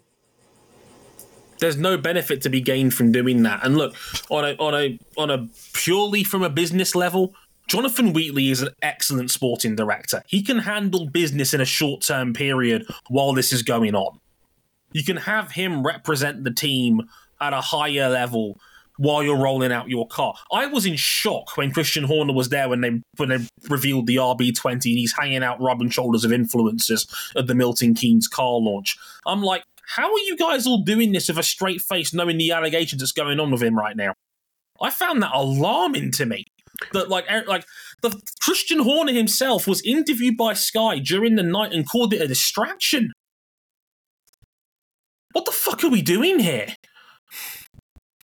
It's just it's the ugly nature of sports of, of sports and piss poor management and just just the nasty side of sports coming into play politically again. I, I, I don't I do not understand why Red Bull hasn't pulled Horner off the front line while this investigation takes place.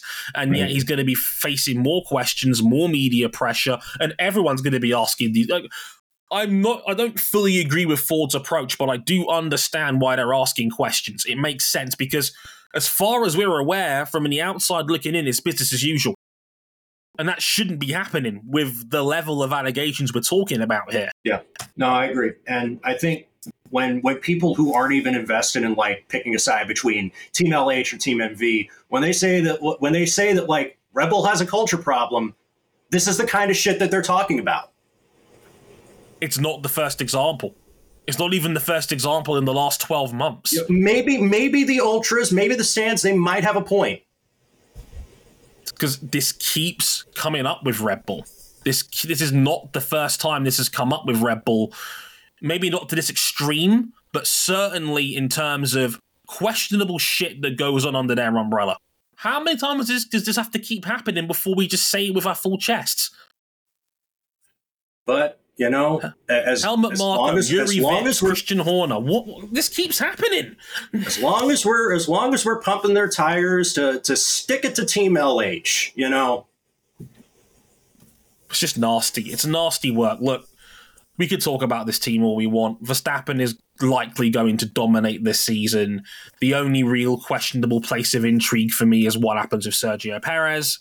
If he's a comfortable second in the standings, he'll probably be fine. Anything less than that, there's going to be talk about Daniel Ricciardo taking his Even spot. then, So- like last year, he was co- he was a okay. It wasn't Wasn't entirely comfortable. comfortable second place, but Hamilton's season collapsed end of the year. as did Leclerc's. Yeah, race Yeah, that- fans named him as pound for pound the second worst full timer behind Lance Stroll and Kevin Magnussen. A Which decision that. I do not, which I do not agree with. Now, I'm not just saying that because they, they could, unfortunately, couldn't keep me on board. That's just the shit of the business. But I don't think he was that bad. And I don't even think that's just me saying that as somebody who's been a Sergio Perez fan for over a decade. Was he disappointing? Yes. Was Dre, he? he- uh, Dre, RJ, hang on. yeah. The man could barely make Q3 for a month. Again, you said it yourself. The points are paid out mostly on Sundays. Yeah, and he wasn't scoring a lot of them for a lot of that time. he's better. He, he, he's uh, he, like the team is better than P6s coming back from the middle of the field in qualifying. Perez Perez's problems are of his own making. That there's no getting around that. And while it's fine for them now, given they have a dominant car and a dominant lead driver, if the field does close in, which it will do eventually, this is how F1 always works. It's a sport of diminishing returns. That is going to be a weakness. They need a better floor uh, at some point. And I Um, don't disagree that he's under pressure to keep his job because the other thing is like, doesn't he turn 34 this year? he does. I He's believe. getting up there in years. He's in the back half of his career anyway. Time's ticking. Yeah, he's 30, he he turned 34 in January. You know, so this Jesus this Christ, I feel old again. Yeah. Well, and the yeah. concern for So- me is that uh, honestly, I see the gap to Max only getting bigger from here on out. His Max is just Terminator. He's just And th- this So is the flawless. only source of championship intrigue. There is there Is isn't whether- any. I will tell Yeah. you this There for is none. There is no championship intrigue. It's a question of how many once again for Max Verstappen. okay. Because I normally end this preview with a bunch of questions pertaining to who wins what. I think it's all safe to say we'd all just say Red Bull and Verstappen for drivers and teams respectively. Hmm. So I'm gonna I- I'm gonna I'm gonna change the formula a little bit. Okay, first question. Second in the teams championship goes to I think Mercedes. I'm willing to hedge. I, I think it's Ferrari. I think it's Ferrari as well. I, I like their lineup a little more. I've got a half feeling that Hamilton will mentally check out of this season halfway through. I don't think it's going to be a matter of. I think it'll be close that Ferrari I think, Ferrari I gets think over it'll the be line. close as well. I think it'll be close as well. I think McLaren will be in there as well. I, I don't have full faith in McLaren just yet, um, but I think it'll be Ferrari as well. Who finishes sixth Sits in the constructors. behind that block of what we think will be McLaren, Aston, Mercedes, and Ferrari? I like, at least from the evidence that we have seen so far in preseason testing, knowing that this is going to be a long game of internal developments, how you get it right, how you get it wrong, how you just have upgrades do absolutely nothing. But from what I've seen so far, I like Team Faenza, Racing I like- Bulls, RB like- V car. yeah, I think I like Visa. I, I think Visa RB as well. Um, I, I think that the top five, obviously, some of those are going to be clearly out of reach.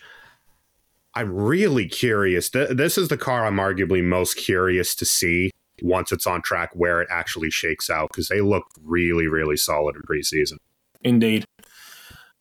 Last one for me. Max Verstappen wins 19.5 over or under. Over. Does does Max beat his win record from last year? Yes. He goes, he matches it, he goes under. He gets 19 wins.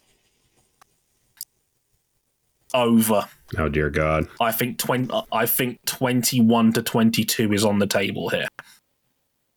I think Perez will get a couple here and there. He still he still is a, g- good street track specialist. I think there'll still be a couple of those days where he'll be strong. G- But I think 21 22 wins. uh, given the like that. rumors out of that camp that this is effectively an initial spec, and then there's going to be a fairly substantial upgrade in Japan, which makes sense given it's Honda's home race. Um, now that they have l- last year was them tanking the penalty. What are they going to do with actual in-season development? That is a legitimately terrifying thought. My God, I'm seeing all- it can't be like this again, man. I think it might be uh, uh, there- the scariest thing of all It can't be like with this. with this Red Bull.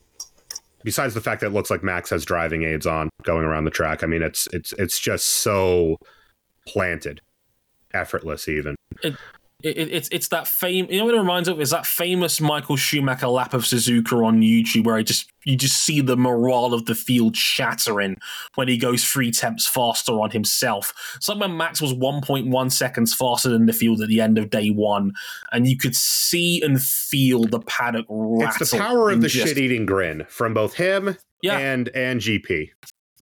It was it when watching that lap.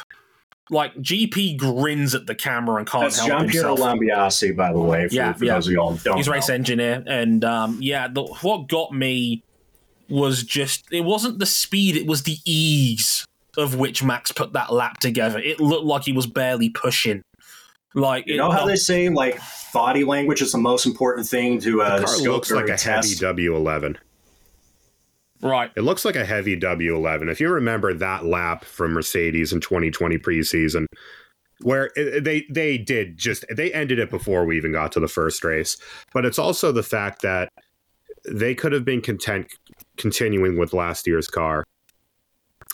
and instead they took a fairly radical step with it. It is quite, it's still clearly the Red Bull in terms of concept, but quite radically reworked, especially in the center line of the car. And it's the fact that that has paid dividends. Now it's going to pay more dividends as other teams begin to bump up into the limit of their concept, which is very much based on the old Red Bull concept. Red Bull's left that behind. Yeah, Newey, relatively speaking, has gambled on this one, and that's going to be and, and the idea intriguing. The idea that a radical redesign of their car were would trip them up was put to bed basically on the third stint of day one. Indeed. Ugh. I would say it's going to be fun, but Probably not. Ugh. This is probably going to be a pretty, be. objectively a pretty terrible season. Indeed. Um, well, we, we will try and make the most of the hand that we have been dealt when the Bahrain Grand Prix kicks off next Saturday on March 2nd. Um, and we'll be here Look, I'm it. just here for Ritomo Miyata's F2 campaign. This is this is all I'm here for this weekend. entirely fair. Uh, we'll, we'll cover that and a whole lot more on our first Formula One race, episode 501 of M101 in a, in a week and a half's time. We'll have our IndyCar season preview go up as well for episode 499 when we record that next week. And I'll let you in a little secret. Episode 500 is in the works. We are working on it. And I'll even let you in on the title The 50 Most Important Moments in Motorsport 101 History. Coming to you next week. So uh, you can look forward to that as well.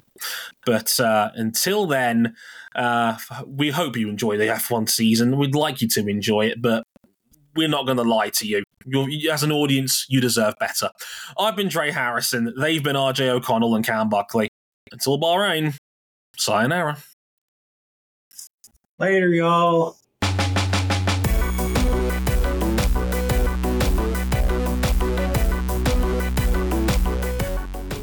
So how many? It's not. It's not. it- it- It's not a good sign when that's the best Cam Buckley can do for a witty statement to end the podcast. We are fucked.